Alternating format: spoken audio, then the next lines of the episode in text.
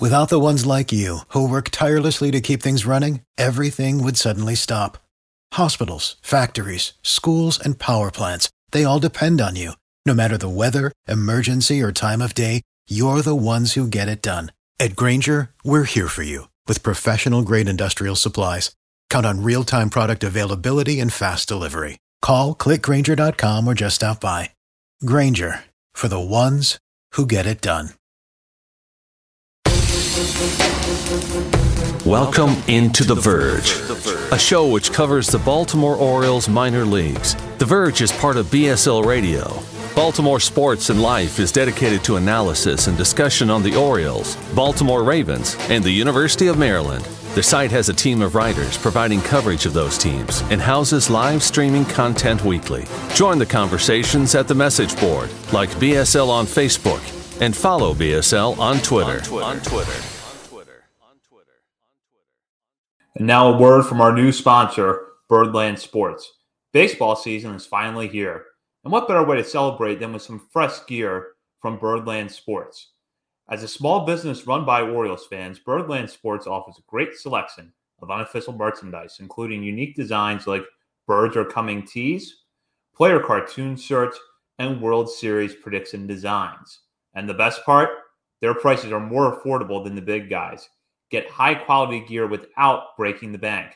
So whether you're heading to the ballpark or watching from home, show your love for the Orioles with Birdland Sports. Visit birdlandsports.com today to browse their collection and gear up for the season. Let's go O's. Want to make a podcast? Spotify's got a platform that lets you make one super easily, then distribute it everywhere and even earn money, all in one place for free. It's called Spotify for Podcasters, and here's how it works. Spotify for Podcasters lets you record and edit podcasts right from your phone or computer, so no matter what your setup is like, you can start creating today. Then you can distribute your podcast to Spotify and everywhere else podcasts are heard. Video podcasts are also available on Spotify. With Spotify for Podcasters, you can earn money in a variety of ways, including ads and podcast subscriptions. And best of all, it's totally free with no catch. Ever since we discovered Spotify for podcasters, we feel like having options like video podcasts and Q&A lets us be more creative on another level. I highly recommend you give it a try. Download the Spotify for Podcasters app or go to www.spotify.com slash podcasters to get started. Welcome to On the Verge. This is Zach Spedden, joined as always by Bob Phelan and Nick Stevens. And on tonight's episode, we're going to dive into Orioles spring training and gear up for the regular season with Andy Kostka from the Baltimore Banner. And we'll get started with the interview in just a moment. But first, we're excited to announce a new initiative for the 2023 season that we think our patrons are going to enjoy. And I'll turn that over to Bob to discuss the specifics. Yeah. So we've been thinking about how we're going to start covering the major leagues more since all these guys we followed up through the system the past two or three years now have uh, kind of arrived. And we want to you know, as the team is good, we want to be along for that ride as well. So I think every weekend now we will have a bonus podcast, a major league mailbag, so to speak, where one of us will rotate each week and we will answer listener questions and just talk about what's going on that week at the major league level. And it will be exclusively an early look for patrons. We'll release it first to patrons, and then a day or two later, we'll put it on the main feed. So if you want to be a part of that, sign up for our Patreon. And sign up for as little as three dollars a month right now, and at our five and ten dollar levels, you will get bonus daily content, not just the Major League Mailbag segment, which will start this weekend, but daily recaps throughout the regular season. So be sure to check that out now. And while Brent introduced tonight's guest, he is a beat writer over at the Baltimore Banner covering the Orioles. Uh, he is Andy Kostka. Andy, how are you? I'm good. Thanks for having me. Well, and first off, you, have been on our show before. You've actually had a couple of appearances before this, but this is the first time we've had you on since you joined the banner. So, congrats! And how's that new assignment going? Oh, it's great. Uh, I encourage. I know you know. I definitely encourage people to you know, become patrons with you guys. But if uh, if they have an extra dollar sitting around after after subscribing to you guys, uh, six six months for one dollar of the banner, you can uh, you can read all of all of my stuff and, and and other Orioles content we have coming up down the down the pipeline. So recommend it if, if you have the opportunity. We co-sign that. Yeah, I just have to say the vibe the vibe of this show is does feel a little bit different though because you're not at Camden Yards in the press box this time, which was one of my favorite episodes to go back and listen to. The, the ambiance was uh, top notch. Yeah, yeah, that, that was that was a fun one. Yeah. Yeah, I don't think a lot of our listeners realize that there is actually a PA system inside the press box until they heard that episode. I'm going to start off with this, which is it feels like it's a different season than we've seen in the Michael Elias regime. Young team with a lot of prospects arriving, a lot of good young players on this roster, coming off a unexpected winning season. So, what is the vibe like in camp this year? Yeah, um, I think there's this like it's it's kind of a two edged sword where people have high expectations for what the Orioles can can do inside the clubhouse. You know, the, the you know O's players they, they are confident in, in, what they managed last season, and, and they feel like they can they can back that up with another winning campaign and a push to the playoffs. And, and you know the amount of amount of postseason talk is you know something we haven't heard. I've I've only covered the team. This is my second full season, so I you know, obviously haven't had the experience. But just from from you know people beyond, like you know, talking about the postseason this openly is, is a new thing in Baltimore. And um, but the the other side of that is, is that there's an acknowledgement that you know March 30th when that comes around, the record is 0 and 0, and they haven't done anything yet. And so um, there's hope and excitement and expectations, but they have to live up to them. And uh, you know, th- there's there's every possibility that you know some of the you know magic, so to speak, if you, if you want to use that use that term, you know that that came last year to um, you know give an above 500 record. Um, you know, we'll, we'll see if that kind of can translate to 2023. Um, especially, you know, you look at some of the bullpen arms last year. A lot of them performed at like the 95th percentile of what they were expected to, and and that's tough to have for an entire season again. So we'll kind of see if if lightning strikes twice. Um, I you know the players, you know, a full season of Adley, a full season of Gunnar. You think you know there'll be a natural step forward. You know these guys, you know Kyle Stowers full season. You, you figure guys will take steps steps forward, but um, I'll believe it kind of when, when, we see it and when when we see uh, just kind of how this team gels uh, in the regular, regular season uh, will be you know that, that'll that'll be the true true telling point. But at least you know to answer your actual question, at least early in camp, uh, a lot of excitement, uh, a lot of postseason talk. I think you just started something. Let's call it Orioles magic. I've never heard that anywhere else. Uh, you know, we're only a couple days away from opening day now, so you've had a, a long look at these guys over spring training. And uh, looking at this question now, I, I can tell who wrote this one before. um, every year we say, you know, spring training doesn't mean anything as far as like the stat line goes, and we were kind of talking about talking about this before the show started.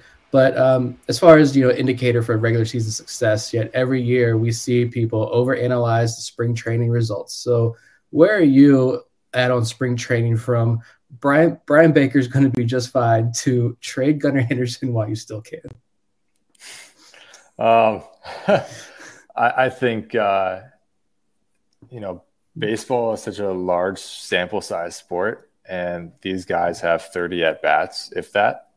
Um, anyone at any point of the season can have a two for thirty stretch, and anyone can have a fifteen for thirty stretch. You know, it, it happens. And uh, I really think at this point, uh, no results are, are worth over analyzing. Uh, Gunnar Henderson is fine and is he hit a home run today. Uh, he had a triple on Friday. Uh, he had a had a walk in a, in a single on Saturday or whatever day it was. I think it was Saturday. Um, he's going to be fine. Um, maybe it was Sunday at the at the walk. I'm, I'm missing my days up a little bit, but like he's he's gonna be fine. He, you know, the wrist is healed. Um, you know, he missed some some time early in, camp, just didn't see live live ABs, and got you know basically got into was thrown into games um, to get ready without live ABs before that, uh, which naturally is going to be you know a little bit of a little bit of a um, you know a, a, little bit of trial and error there uh, when you haven't seen live pitching in that setting since October of the previous year. Um, but he will be fine. Bryan Baker will be fine. Um, I think you know, I have the I have the tendency sometimes too of like looking at, you know, you look at like early Joey Krehbiel stats, you know, eight runs in, in two outings for him. And, and I was hitting, you know, the, the panic button about like, what's going on with Joey Krehbiel? And, and now he's, you know, four scoreless innings since then. Um, you know, maybe, maybe he still doesn't make the opening day roster just with how, how, you know, competitive the bullpen is. It's entirely possible he's kind of an odd man out in that situation, but I think I think there's oftentimes like spring training is really is a time to, for guys to try things out. Um, you know, Kyle Gibson messed with his delivery, uh, you know, the, you know, yesterday, and and he's it worked great. Uh, today, Kyle Bradish messed with where he started his hands, and it, he didn't like it. It didn't go well. He gave some runs. That's that's what this is for. You know, it's entire like this is the time to try things out, and if it doesn't work, okay, back to the drawing board or go back to what what had worked before then. If it works, phenomenal, and, and you feel better going into the season. So I don't think there's anything like really to, to worry about. Um, you know, it's so it's so early in camp, and and there, there'll be stretches of the season in which Gunnar Henderson will slump, and you know that happens to Mike Trout, it happens to Kelvin Gutierrez, uh, it happens to every player on every spectrum yeah, maybe a little bit more for one than the other, but you know, it, uh, on, all, all, players on on you know high and low do that. So yeah, and when it comes to the pitching staff, it feels like there's only just a couple, one or two spots available. I mean, Cole Irvin, Kyle Gibson, Dean Kremer, Kyle Bradish, Grayson Rodriguez, in some order. Seems like it's going to be the rotation. Then you got Felix Bautista, Perez, Akin, Tyler Wells, Austin Voth, Mychal Givens seem like locks for the bullpen. Maybe Bryan Baker. But between that, after that, you have DL Hall, Mike Baumann, Andrew Politi, Joey Krehbiel. Who do you see filling out the bullpen to start the year? Yeah, I have a story coming out tomorrow morning um, with my official roster projection for opening day. Uh, but people can have a sneak peek right now. Um, I have I have Andrew Politi uh, making the opening day roster. Um, not necessarily, you know, lasting the entire 2023 season. I mean, we've seen that before in, in 2021 with, with Ben McDonald's nephew, you know, was, was given back to, to the Reds um, after like 10 innings, 17 innings, something like that. Um, didn't, didn't exactly work out the way they had hoped. Um, so it's in, entirely possible that Politi, you know, comes in and doesn't have a great start to the year and, and they decide that a, a, change needs to happen. And then, you know, you're kind of out of luck there, but um, he has been, he's been good in camp. Uh, one, one outing was you know troublesome. Two home runs in that in that one outing. I think four for four earned runs, um, but six scoreless outings beyond that. And you know you you give him an opportunity. I mean, there's a reason they picked him up in the Rule Five draft. They believed in what he had. Um, and you have a little bit of flexibility with a guy like Krehbiel. You can option him to start the season. Um, you know, it, it, it's tough just ba- based on you know such a great first half last year.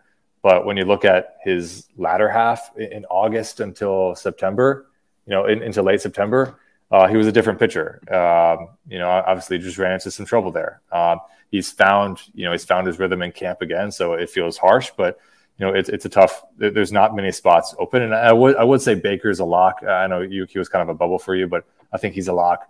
Um, DL Hall, I wouldn't be I wouldn't be surprised at all if he if he made the opening day roster as a bullpen arm. Definitely not as a as a starter, uh, just because he's not built up to be a starter yet with a back injury that kind of slowed his uh, progression down. Uh, but I, I kind of think he has more long term value as a starter, and so I wouldn't be shocked if he starts in AAA, um, you know, as as a starting pitcher and, and kind of builds up more in that in that sense. Um, and, and who else was on there? Uh, Mike Baumann. Uh, he's been great out of the bullpen the last two outings. Um, you know, he's developing a sweeper. I have a story coming out soon about a, about a sweeper and, and why he why he added it. Um, it, it, really like it, it does. It, it, pairs well with. He has a slider that's really more like a cutter. It's really really tight, and the sweeper off of that is, is you know a, a very deceptive pitch. Um, you know, when he tunnels it well. Um, so I think, you know, you'd like a lot of what, what Baumann has, but I just don't know if he's going to break through into that opening day bullpen. Um, so we'll see, but I think Politi kind of gets the nod at the beginning, and then you see, you know, what can he do? You know, can he can you strike gold in, in the Rule Five draft like like you know they have before? You know, it, it's worked in the, in the past. Sometimes it hasn't worked, sometimes it has, and and, and you know we'll, we'll, see exactly what happens. But I think he will probably get the nod purely because um, you know, there's less flexibility with him. That you know they have to kind of have him on that on that 26 man. Yeah, that makes sense. And speaking of DL Hall, he had his first appearance today, one and two thirds. Seemed like his command looked pretty good, at least from what I heard. I was out and about when when he came into the game, but did you hear anything about how he felt or looked following that? I know you weren't at the game today, but have you heard anything? Yeah, I was on I was on a, a beautiful hike at Robinson uh, Preserve uh, along the along Tampa Bay. So I have I can tell you more about the birds I saw than than DL Hall, but. Uh, but I, I, what what I what I looked was was he was good. Uh, touched 95 miles per hour with the, with the fastball, um, which is promising. Uh, you know, had some strikeouts in there. Um, I'll have to. I, I, unfortunately don't have a better better analysis than that, just because I was was not at the stadium today. But uh, but yeah, I mean, from from all accounts, I know uh, Jacob Calvin Meyer from, from, the Sun. He wrote a story on it and said he looked looked real good. So check out that Sun story if uh, if you, if you're really interested in what DL did today. So you might have just touched on this with Andrew Politi, but do you see any surprises on the 26 man opening day roster uh, aside from that? Um, spoil your whole article right here. Right? I, I, honestly, I, I, maybe it's a maybe more of a surprise is that I don't see any of the backup first baseman options making it. Um, and I, I remember I, I've talked with Bob before about this that you know it's a is an interesting competition, and and we've all, you know, I think been guilty of like playing up this competition about like backup first base, you know, and we, we've written a lot of stories about it. But um, at the end of the day, I think the O's are, and I could be entirely wrong. Like you know, in, in one week, you, you know, people can can quote this and be like, "Wow, Andy doesn't know anything." But uh, I, I think the O's are comfortable with the idea of McCann playing a little bit of backup first base, um, Anthony Santander playing backup first base and Vavra, even if you need him to, playing backup first base. Um, again, Mountcastle is going to take most of the games there. You know, he, he's he's really you know he'll play the, the vast majority of his games at first base. So you're only looking at like you know 40 games that you need to have a, have a you know another option there, which maybe you feel comfortable once a week. You know, having Santander play there and McCann play there another day a week. You know, you know that that could be that could be enough to keep Mountcastle pretty healthy and in a good spot. Um, so I wouldn't be surprised if you know even with you know how Frenchy Franchy Cordero has has batted really well uh, this offseason, or not this offseason, sorry, this spring training. Um, Ryan O'Hearn before that knee injury uh, batted really well. Um, he's getting you know just getting kind of his rhythm back, but e- even now his at bats have looked pretty good uh, since his return from the knee injury. Um, I think both of those guys would be great depth options. It's entirely possible with Cordero that he opts out of his contract if he get if you know if he's if he's you know tried you know attempt to send down to uh, to AAA, he, he might look for an opportunity elsewhere. But you know, O'Hearn has an option, so you can stash him in AAA, um, and you think you'll feel pretty good about the depth that he has. If there is an injury, he can play corner outfield and first base, and you feel pretty good about that. Uh, of course, they just they just optioned Lewin, Lewin Diaz today, um, so or I guess reassigned would, would be the correct term, but. Um, you know, so they, they have him as a depth option. Um, we'll, we'll, see exactly how it all plays out. But I think maybe that is the surprise um, that you know they don't necessarily have a, a stereotypical backup first baseman. Um, I also see. I know people have been somewhat down on Ryan McKenna, um, just as you know, it is, is his place, you know, up, you know, in jeopardy. Uh, I see him making that opening day roster. I think he adds a lot defensively in those three outfield spots. Um, plus, just from a from a standpoint of you know if, if Cedric Mullins he, he worked a lot on left on left matchups but if Cedric Mullins runs into issues left on left Ryan Mountcastle hit 271 against left-handed pitchers last year so you feel really good about him playing center field against a left left-handed pitcher if you know Mullins needs needs a day off or if they just decide like you know maybe maybe his his his batting against left on left isn't where exactly where they want it you feel pretty confident confident with with McKenna in there. So I do think McKenna makes makes the team on opening day. Um, you know that I don't have any like juicy, you know, juicy things for you. I, I don't. I honestly don't think um, you know we'll see a Cowser immediately. I mean, he's he's played great this this spring, but I just I think you know probably AAA to begin, and then you'll see him at some point this year. Um, but uh, yeah, in terms of a lot of the the prospects, I don't necessarily see some of the um, hotter picks. You know, the the the guys that are a little bit, you know, um, on the outskirts, make, making that opening day roster. But we'll see. You know, I've I've been wrong many times in my life. So I'll be ready for it again. No Heston Kjerstad opening day, right field. No, no, and, and, I think he, he he needs another. I mean, obviously, we, we all know you know his history. He he will need a little bit more time. But he, uh, speaking of Heston, phenomenal power and really has been very impressive this year, um, this spring. So we'll see him at some point. Um, you know, if it's later this summer or not, who knows? But at some point, you know, we'll see him. Nice. Well, let's talk about a prospect who seems like a lock to make the opening day roster, uh, Grayson Rodriguez. And last two outings, he's looked sharp early on, looked like Grayson Rodriguez that we know so well, but then struggles kind of hit him in the fourth inning or so. Do you think that's a sign of something that he is really needs to work on as he adjusts to the majors, or is that just a blip on the radar? I think it's kind of a, a blip on the radar. I know he had a he was he was dealing with a headache. Um, against the Red Sox that got worse as the game went on. Um, so that kind of like factored into it a little bit. Uh, he didn't want to make that an excuse, of course, but um, that I mean that, that's you know potentially something there. He Brandon Hyde said he uh, got a little fatigued in that fourth inning. Just just seemed like the fatigue maybe. We'll see if that is a thing that kind of happens, you know, a little bit more frequently. I, I don't think it should be an issue. Um, we you know we've seen him work deep into games in, in the minor leagues before and, and, has not had an issue with fatigue. It could just be an early spring thing. Um, I think I think it's just a blip on the map, and and, and they're you know pretty confident that um, you know they being Hyde and, and, Grayson, you know that this is a this is a good learning opportunity for him. Um, I think more of it was I look at it like maybe second time through the order. Um, hmm you know teams are picking up on something you know against the Red Sox, and that's a good lineup that he faced. Uh, Adam Duvall with with the homer. I think it was uh, Devers had a had a double off him. Um, there was a liner. I forget who hit the liner uh, for the first out of that third inning, but that was a rocket shot right at the shortstop. Um, you know that was that was an out, but I think it came off the bat. You know, incredibly hard. So those are you know three hard contact right out. You know of the you know top of the top of the order for the second time through the, through the batting order.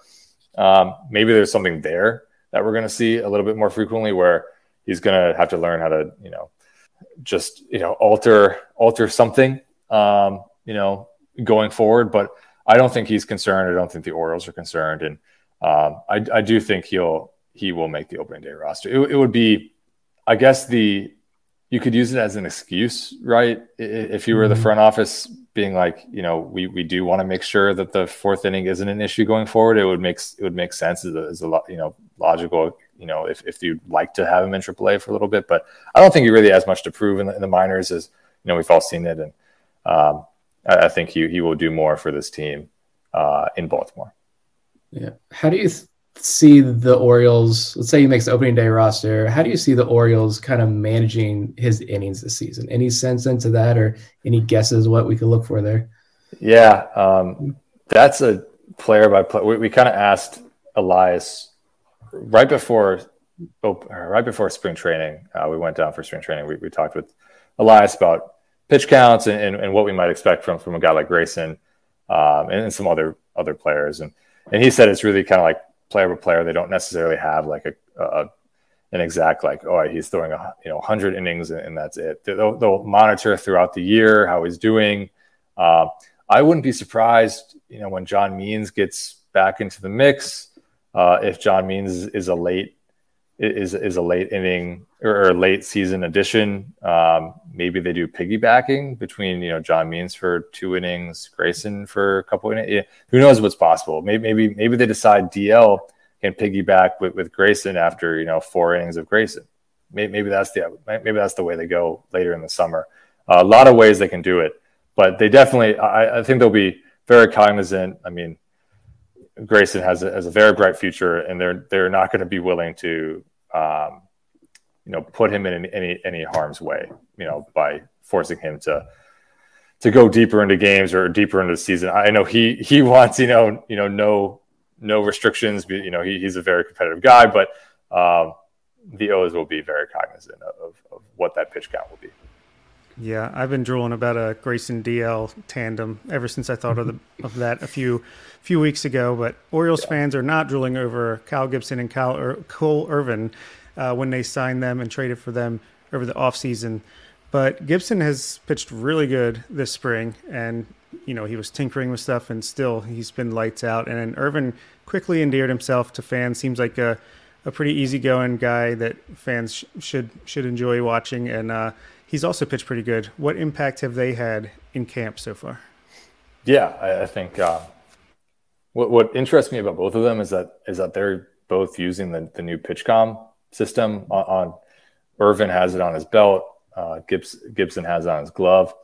Um, it, it kind of helps with just the learning curve for McCann already knew Gibson really well. They, he had faced him so so much in his career that he knew his arsenal really well. But for Rutschman, who has you know not catch catch these guys ever, you know it it, it helps the especially in the spring just learning you know what sequencing they like to do against certain certain batters and in certain counts. Um, that has been interesting. Just you know they're they're very willing to um, kind of offer their insight to other pitchers and and to catchers um, in game or out of you know out of games. And I don't think it's a I definitely don't think it's an accident that Cal Gibson's locker is right next to Grayson Rodriguez's locker. Uh, mm-hmm. that is on purpose. Um, and you know Gibson is, is, a you know that veteran presence that they they really like and pitched. He's pitched phenomenally well this this spring. Uh, what 14 innings and, and no walks and two runs against him. You know, that's it, it, I would be surprised if he wasn't the opening day starter. Um, you know, I know it's everyone loves to talk about opening day starter. Um, it kind of doesn't really matter who takes the ball on opening day because a week later we forget about it and, and everyone's just in the rotation. But uh, I think you know the honor probably will go to him, just being the veteran of the group and and with how strong he has been this spring. Um, his changeup looked phenomenally well uh, last time out. And uh, I think when that's going well, it, it, really helps with making his fastball seem that has, has a little bit extra hop on it when, you know, it, it's not what it was, but um, it, when, when he's, when he compare those two together, it's, it's really promising. So, uh, so far, I mean, yeah, so, so far, I think they've been both, you know, good additions, uh, both locks for the rotation. Um, Cole Irvin, especially, is just, you know, really fascinating to, talk to and you know listen to. Um, he knows a lot about different pitches and sequencing, and, and sometimes he he will try to throw innings sometimes where he only uses his four seam and two seam fastball in an entire first inning just to see if he can if he can go inside and out on guys. And if he can establish just those two pitches in a first inning it unlocks everything uh, after that.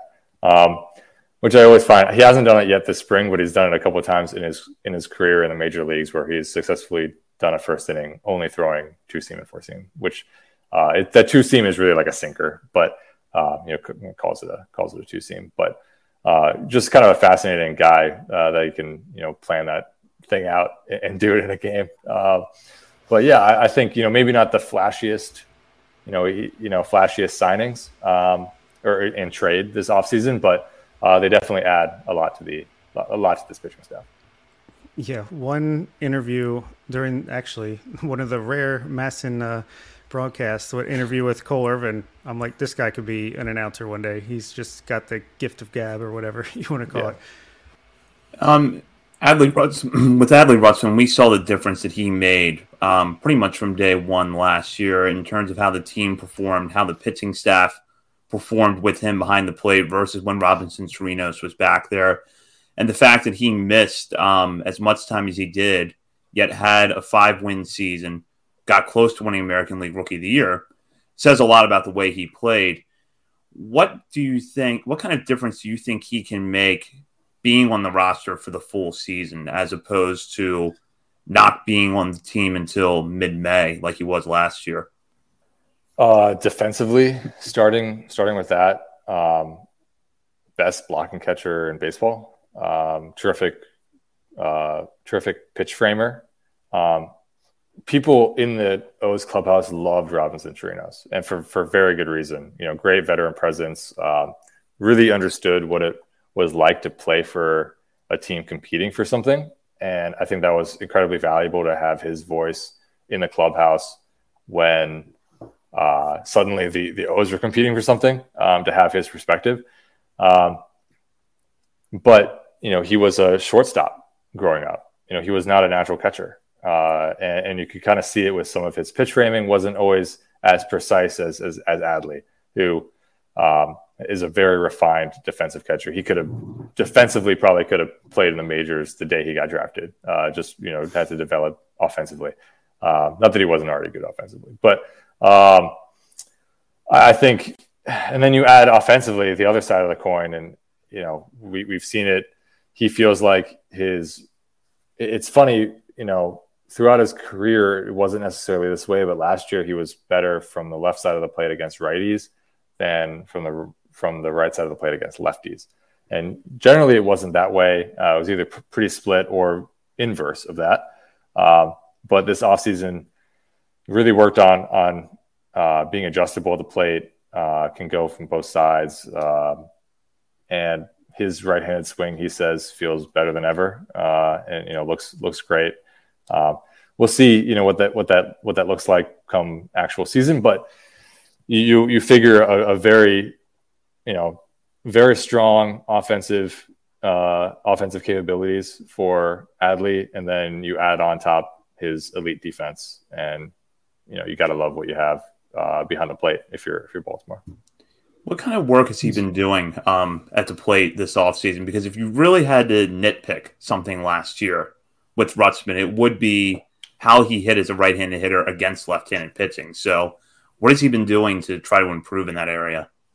Yeah, I mean that, that was that was kind of the, the, main the main thing he did work on. Um, I forget the exact adjustments. You know, there a lot of them were were pretty minute. Uh, a lot of it was was reps against a righty uh, or against a, a, lefty as a righty. Um, I, you know, we'll, we'll, see exactly what it is. I don't have for you like off the top of my head exactly what it changed. I think I, I wrote a story on on Adley early this season about his off season in uh, in Oregon. So, if, shameless plug if people look up the banner feature on uh, on Adley, there, there, probably is more info in there. But my head's been swimming with with forty different guys. Uh, but but definitely, I, I think yeah, the, the, nitpick would be what he did as a as a right handed batter last year, and, he knew that. You know, he, he's he's focused on on becoming on um, you know both sides of the plate. Uh, you know, his splits not being as extreme as they were last year.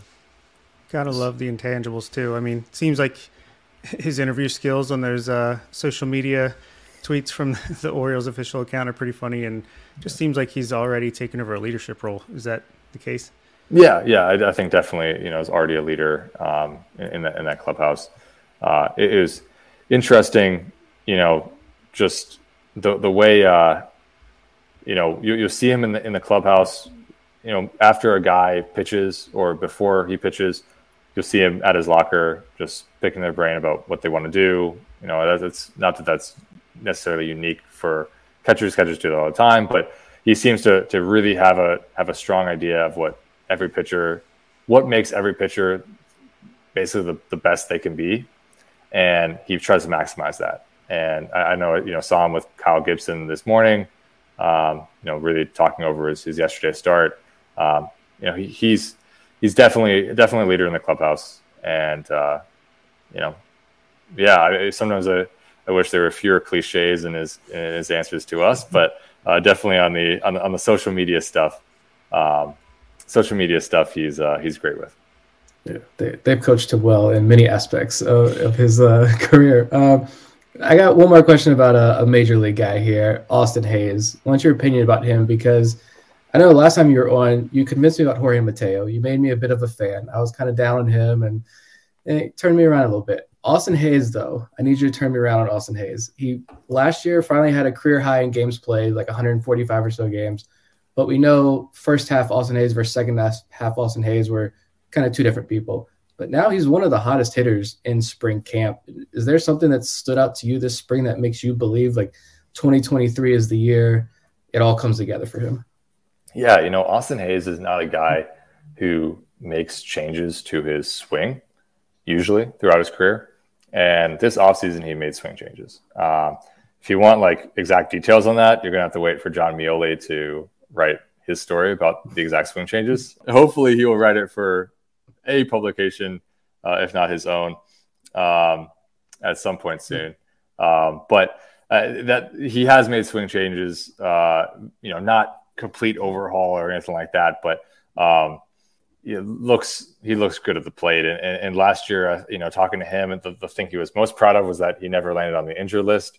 Um, he did miss time. I think it was, you know, he had the hand injury that was was the one. I, I know he had soreness. I think of the oblique or, or something like that. Missed a, a, couple games here or there. What wasn't injured, you know, injured list uh, level.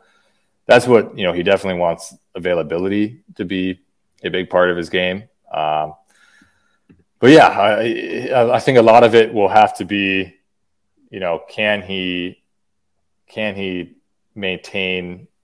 He doesn't even need first half Austin Hays. Just like median Austin Hays for for a full season is going to be the biggest question.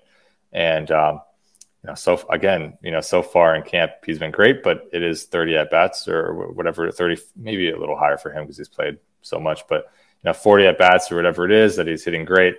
Um, we'll see it on a larger sample size, but the, the, the, it's been very encouraging to start.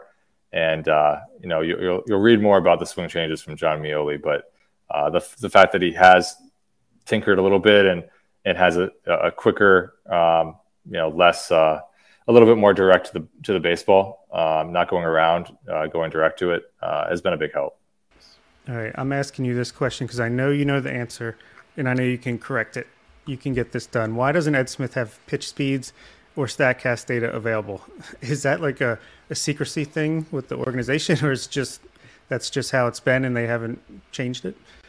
Uh, I actually wish I had the answer to you. Uh, my my guess is that it's uh, it's secrecy. Um, you know, because they have they have TrackMan. You know, for all their you know the internal metrics are, are there. They you know they study this stuff you know every day. Um, it's just yeah i would love they do have a stadium radar gun actually it's only it only works about 50% of the time but um, it is on the it is kind of blurry on the scoreboard like a mile away in center, center field center field um, so you can't you can see speeds every once once in a while but uh, i would love it if they if they got uh, you know if, if we had statcast going there to, to better analyze these guys uh, but it, it, makes kind of the away games fun because you do get statcast um, so, yes, double edged sword there. But I, I, I do conspiracy theory on, on, my my end. I, part of me always wonders, like, I think the O is just like, you know, hey, let's you know, let's keep this what our guys are doing internal. Uh, I wouldn't be surprised. Yeah, I like the silver lining though. Yeah, makes the road games fun. Yeah, let's go with that. Based on his comments publicly this spring, it seems like Brandon Hyde um, really enjoys playing these young players. These guys are probably ticketed for Bowie or Norfolk this year, or in Jackson Holliday's case, A ball. Um, and he's putting them in challenging situations. So, just from what you have seen this spring, um, who do you think in that group has stood out um, to Brandon Hyde and his staff and has probably done the most to improve their chances for major league time this season? Absolutely, Heston Kjerstad. Um, I asked Brandon the other day um, who's kind of surprised him, and you know didn't even need to think. Heston Kjerstad uh, surprised him the most, just with the power. Um, you know, even defensively, I, he made a couple nice. I don't know if it was on on TV, but um, I think it was Sunday. You know, made a couple nice sliding catches. Um, you know, just short on just short on one, but made at least two sliding catches on, on balls shallow in, in left field. Uh, but but Heston has has very much impressed, and I think he's impressed just about everyone at, in camp because if you kind of think about it, you know he hasn't been around this group a, as much as you know, like a lot of these guys have been together for so long, and, and Heston has has battled the the injuries and the, the heart condition, so wasn't necessarily there from you know exactly when he was drafted. Um, so I, I think he's burst onto the scene and, and, and suddenly you know, Hyde definitely realizes how phenomenal of a hitter Heston is and, and what you know, kind of bright future there is there. Um, and I, I, think his teammates have taken notice too. Yes. Well, to follow up on that uh, question from one of our patrons, Ben Dewars, he wants to ask uh, how quickly do you think the Orioles plan on moving with Kjerstad? Do you think it'd be kind of status quo with him, or because he's had such a good spring and because he's impressed the head guy and Brandon Hyde so much, maybe he's uh, fast tracked a little bit? Yeah, I, I don't think um, I don't think I would be surprised if he was fast tracked. Um, just you know, he's he's very mature. Um, you know, his his age is, is right there alongside you know Stowers and and, and Rutschman. He's basically in that in that group of, of guys. Just he, we haven't seen him as much just because of of what he's had to go through. Um, but I think definitely what what he's done this spring, and again, you know, sample size is, is everything. You know, small sample size, but uh, we'll we'll see what he can do in the minor leagues early, and if he can continue it. I would not. I would honestly would not be entirely shocked if he ended up in the majors this year, but uh, that's pure, you know, conjecture on my part. Um, I think Cowser's way closer um, and, and, would be the most likely option. If, if, any of if any of the outfield prospects will break through, it will be Cowser. But uh, Heston has absolutely, you know, impressed and um, definitely a, a, fast track candidate, along with Holliday, I mean, Holliday, I, I, think is is a guy that you know I don't think he will end the year in, in high A you know, I think really double A would, would be the, the logical end, end year. And, uh, you know, probably start there next year and end up at triple A, you know, maybe, you know, maybe even faster. So we'll see exactly what happens with him. But as a 19 year old, you know, pretty, pretty impressive what he was able to do this spring. Another guy that's been hitting pretty well and impressing is uh, had a nice triple today, exit velocity over 100 miles per hour. Jordan Westburg seems likely to go back to Norfolk, but he is making that decision a little bit harder for the Orioles as the spring is going on. What do you think needs to happen for him to get major league time this year? And uh, follow up from a listener also wants to know do you have any insight how the front office views Westburg? Um, I'll answer the first part first. Um, and I think an injury would have to happen for him to get major league time. Just it's a super crowded infield. Um, they did not sign Adam Frazier for eight million to not play him and, have him be a, a, big part of the big part of the team. And I think you know, um, you know, he's going to be there. Ramon will be there. Gunnar will be there, and, and, and Mateo will be there. So those are four guys that are probably going to be in the lineup every day. You know, one of them maybe is a DH on the bench, what, you know, whatever it is. But you're going to rotate those four guys, and you have Terrin Vavra, who great spring, um, defensive versatility. Um, you know, has, has been even you know even better this this offseason um, because he added third base, um, a little bit of first base in there too. He hasn't played it in the game, but third base has played a lot in the game. Um, so I, I think uh, it will be a challenge for Westburg to probably break through immediately.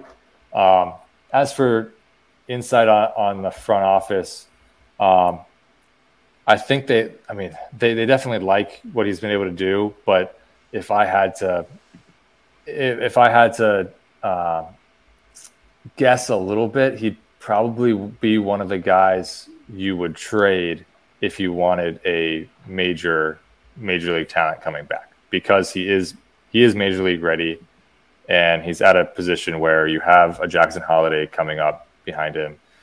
Um, you probably feel like you know Gunnar Henderson is, is going to be here for the long term. Uh, maybe you feel like you can't trade it, trade a Jordan Westburg, um, and you would be it would be painful for the front office when Jordan Westburg is an All Star somewhere. Um, but that's kind of the, the, price of price of business, and it's why they built a farm system that is this strong. And um, not saying that he would would be traded, not saying that they've shopped him around, but um, I, that just would be kind of the uh, that same could be literally the same could be said for Joey Ortiz. You know, a lot of those guys, that Connor Norby, a lot of the guys in that ilk, you know, could be trade candidates. But um, definitely imp- impressive this spring. And um, if there's an injury, I think he'd be one of the first guys uh, they they would want to call up from Norfolk. All right. Out of all the minor league signings that the Orioles made this offseason, who will make the biggest impact? for the team in 2023, and why do you think it's Edward Bazardo? uh, I was I was, I was gonna say uh, I was gonna say it's Reed Garrett or Edward Bazardo. Um, I'm not even kidding. Um, I, I I think uh, bullpen. So much random things happen in, in bullpens. Be an injury or you know somebody just it has a really difficult stretch, and, and you know you need to change a pace in the bullpen. Um, I, I, like what both of those guys bring with uh, with sinkers, uh, splitters. The, the, split for Reed Garrett has looked great. Um, something he developed in Japan when he was over there. Um, and they both have fastballs in, in mid to upper 90s. Uh, upper would be exaggerating. I think mid, you know, 95, 96 at most. Uh, but I, I, think the Arsenals have been good. Uh, a little up and down in spring so far, but um, I like to, yeah, I like to imagine that um, they will see time in the major leagues uh, this season. Um, bullpen moves around a lot, you know, during during the year, and, and you never know which one of them might end up sticking and, and being a being a dude at, at, some point during the year. But uh, th- those two guys are uh, under the radar uh, picks for me. When you look at this team at the onset of the season, it feels like there's kind of some conflicting thoughts, at least among fans. Because on one hand, they had that surprising year last year. They have a really strong young core coming back. But at the same time, the Orioles didn't do a lot this offseason to add to the major league roster.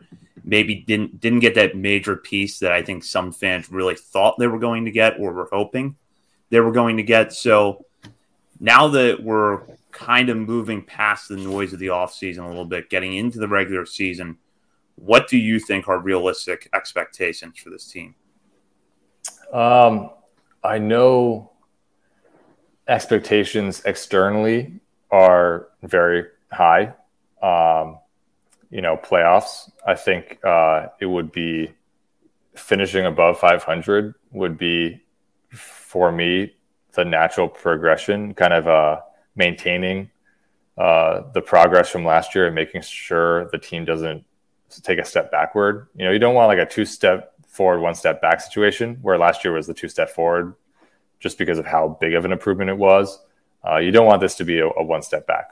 Um, so that would, I think, be the, the natural thing for me. Um, just looking at what they did this offseason, you figure you have a full season of some of the prospects like, you know, Gunnar, Adley.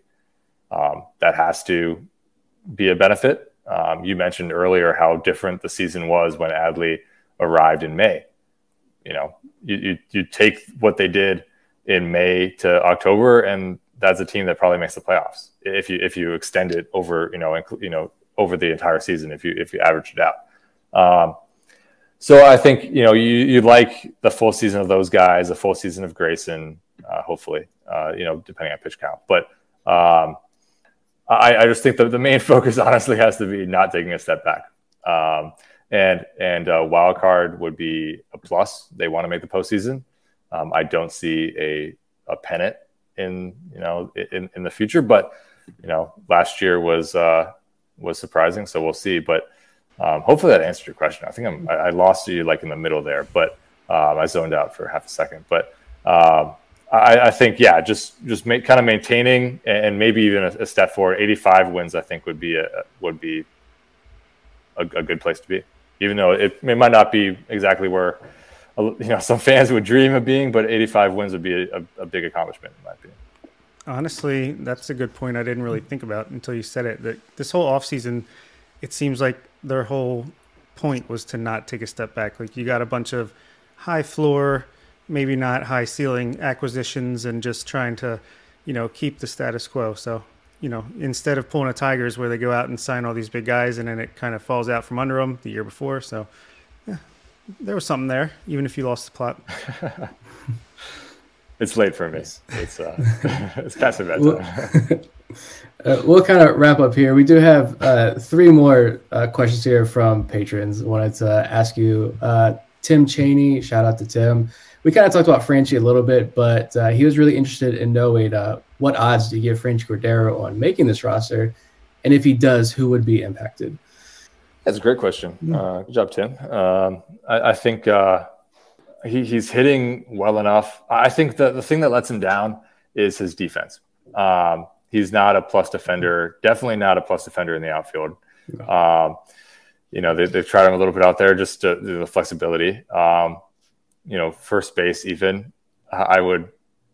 I haven't I haven't seen enough of Santander, but I would almost think that Santander has higher upside at first base defense.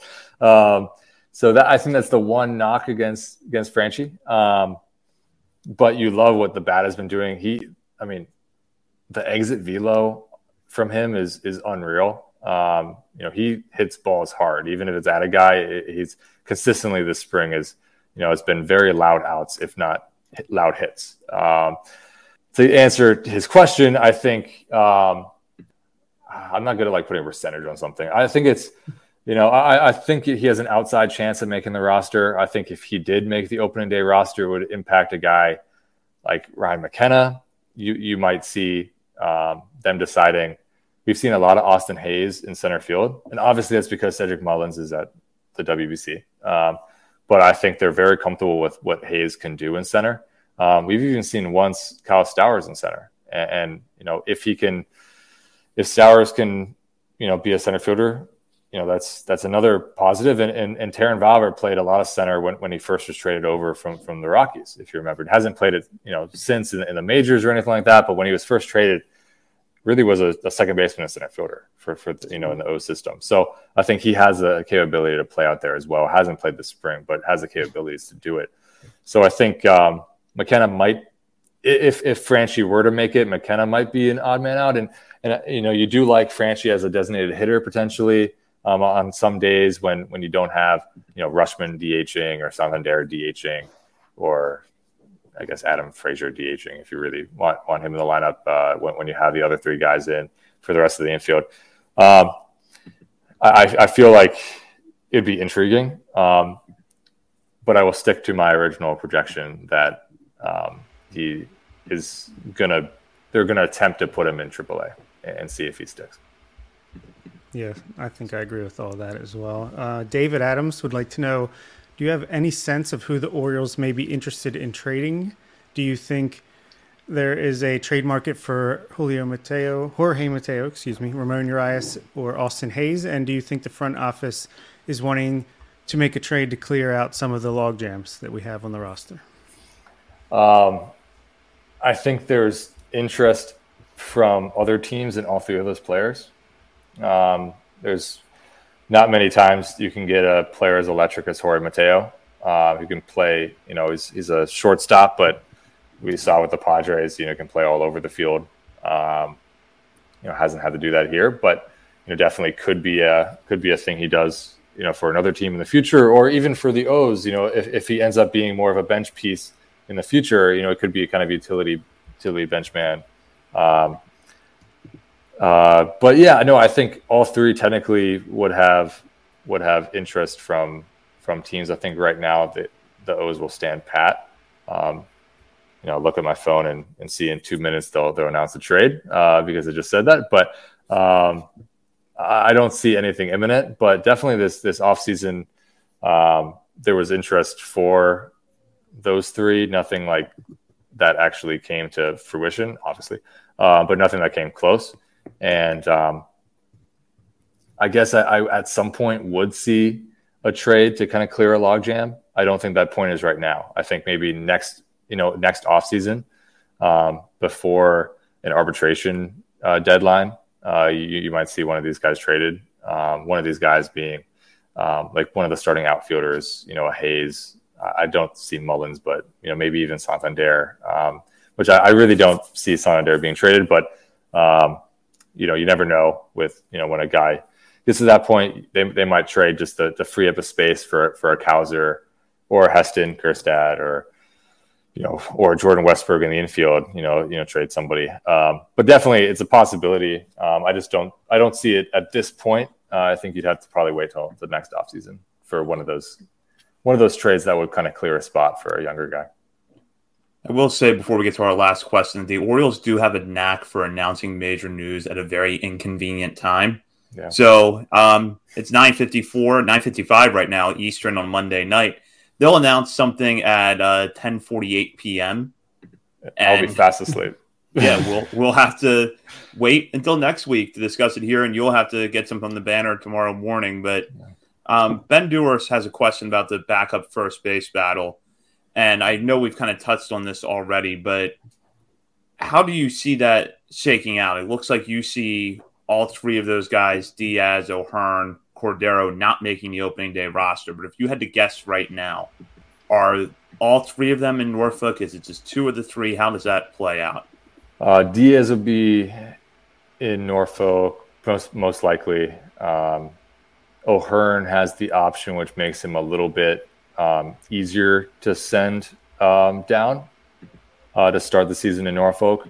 Uh, Cordero, we'll see if you know what shakes out there. Um, he might end up in in Norfolk. That'd be a really crowded, really crowded Norfolk. Um, Josh Lester too. I mean, yeah, Josh Lester. I mean, maybe you trade one of them um, to, to free up. You know, before before spring training ends, maybe maybe you trade one of them. All of them have performed well, so I wouldn't be shocked if there's a market out there um, to get you know a, a, reliever or you know something you know something back that you know you feel like has a high upside in, that sense. Um, I, I, yeah, I, I think they they have enough trust in Mountcastle to be uh, an everyday first baseman and his his uh, durability to kind of deal with that. Um, and then they they believe that the DH role can be a lot of different guys depending on who needs a break in the infield. Uh, it could be Stowers or Santander in the outfield. It could be Austin Hays, you know, DHing a day. Um, I think they're they're probably pretty comfortable with the DH not being a set guy and being instead uh, more of a rotating role that gives a guy a day off his feet a little bit um, in the field, um, which limits you know what a Cordero would do on the opening day roster. I, I think, but I've been wrong so many times before, so I, I entirely like I'm, I'm very aware that I you know, could be wrong, but. Um, yeah, I, I just I, I think I would right now see it as um, they don't make the opening day roster and they probably try to stuff them all in Norfolk, if not trade one of them um, for a piece that maybe ends up in Norfolk, you know, as, as a reliever, but they, you know, a high upside reliever, you never know. Um, with te- with team control, a lot of options left would, would be something they probably look for. Um, I hope that answered his question. That's yeah. good. Um, cool. Good insight as always, Andy. And uh, I know you've kind of teased out some articles that you have coming up on the banner here. But before you go, give our listeners a sense of uh, what you'll be writing coming up for the banner and what they could get by following the Orioles uh, in the banner this season. Yeah, well, I think uh, in the next eight days or so, I'll have a I have a story on uh, Colton Cowser um, and his uh, hijinks in, in the in the in the clubhouse, but you know also like what you know how that looseness helps him play at a high level. Um, I have a story on Heston Kjerstad um, about his Arizona Fall League and uh, what he's done this spring to kind of impress everybody um, with some insight from him about you know what he worked on in, in Arkansas this offseason, you know how what it meant to be back in you know playing in the Arizona Fall League and, and kind of getting where baseball was an everyday thing for him again. Um, those are probably the two big ones. Um, then we'll have some you know season you know season preview content, and, and once opening day arrives, uh, you know we'll have a have a lot of a lot of stuff like that, and um, yeah, won't won't give won't give everything away, um, but yeah, ho- hopefully hopefully you guys subscribe. That'd be great. I mean, it would, it would, help me out if you wanted to. That'd be awesome. Uh, you know, maybe uh, if you find loose change, you know, give it to the banner. That'd be pretty cool. Yeah, definitely check out the Baltimore banner. Orioles covers and the scan is required reading for me every morning in my inbox. I always appreciate that. So, Andy, thank you so much for your time tonight. Yeah, of course. I uh, appreciate you guys as always. Yeah. We will be yeah. back next week with Connor Newcomb, the host of Locked On Orioles, Ooh, to make our regular season predictions. Um, so be, stay tuned for that. In the meantime, continue to follow us on Twitter at BSL On the Verge. Uh, we'll have all the latest Orioles coverage there every day. And check out BaltimoreSportsAndLife.com as well. There's March Madness coverage going on over there, as well as NFL off-season talk, and of course Orioles spring training coverage. While you're on the site, be sure to hop on the message board and join and discuss with fellow readers of the site, as well as contributors to BSL. We will have our first Major League mailbag out this weekend to patrons first, and then out on our main feed before next Monday. So, thank you to Andy Kostka for his appearance tonight. For Bob Phelan and Nick Stevens, this is Zach Spedden and you've been listening to On the Verge.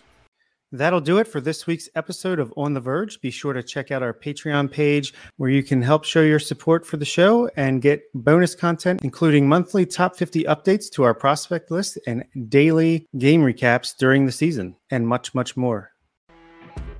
You know, when you're listening to a true crime story that has an unbelievable plot twist that makes you stop in your tracks?